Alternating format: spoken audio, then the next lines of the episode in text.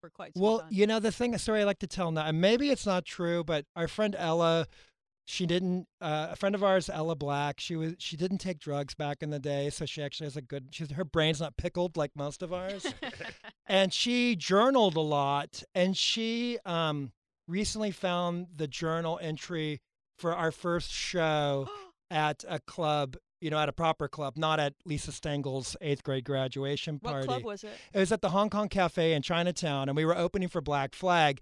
And according to her journal, that's the night that David Bowie showed up to the Hong Kong Cafe. Now, I don't know if Bowie saw us play, but this would have been Lodger era Bowie, just cruising LA, checking out the punk rock scene. We went on our. And then the story I also heard that Craig Lee of the Bag, because everyone was freaking out, because Yeah. everyone's like, they're sort of left over from the glitter scene at this point. It's not. It's before the young kids kind of took over with the hardcore scene pre-hardcore. scene. pre-hardcore. So it's a lot of got people, art students, you know, glitter freaks, and um, and and everyone's keeping it cool.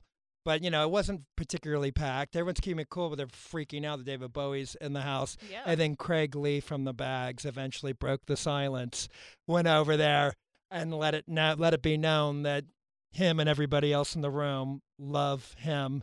And then Bowie made his immediate exit from Yes, the of room. so do you know if yeah. David Bowie saw you? Play? I don't know. And the weird and the risk total and one of the sad sort of regrets of my life is like because Bowie had a huge influence on me, but I never saw him play live. Um, But the weirdest thing about that is I never got to see him play live, but there's a really good chance that he got to see me play live That's good enough. at like age thirteen, at age 12. age twelve. Yeah, yeah. That's pretty crazy.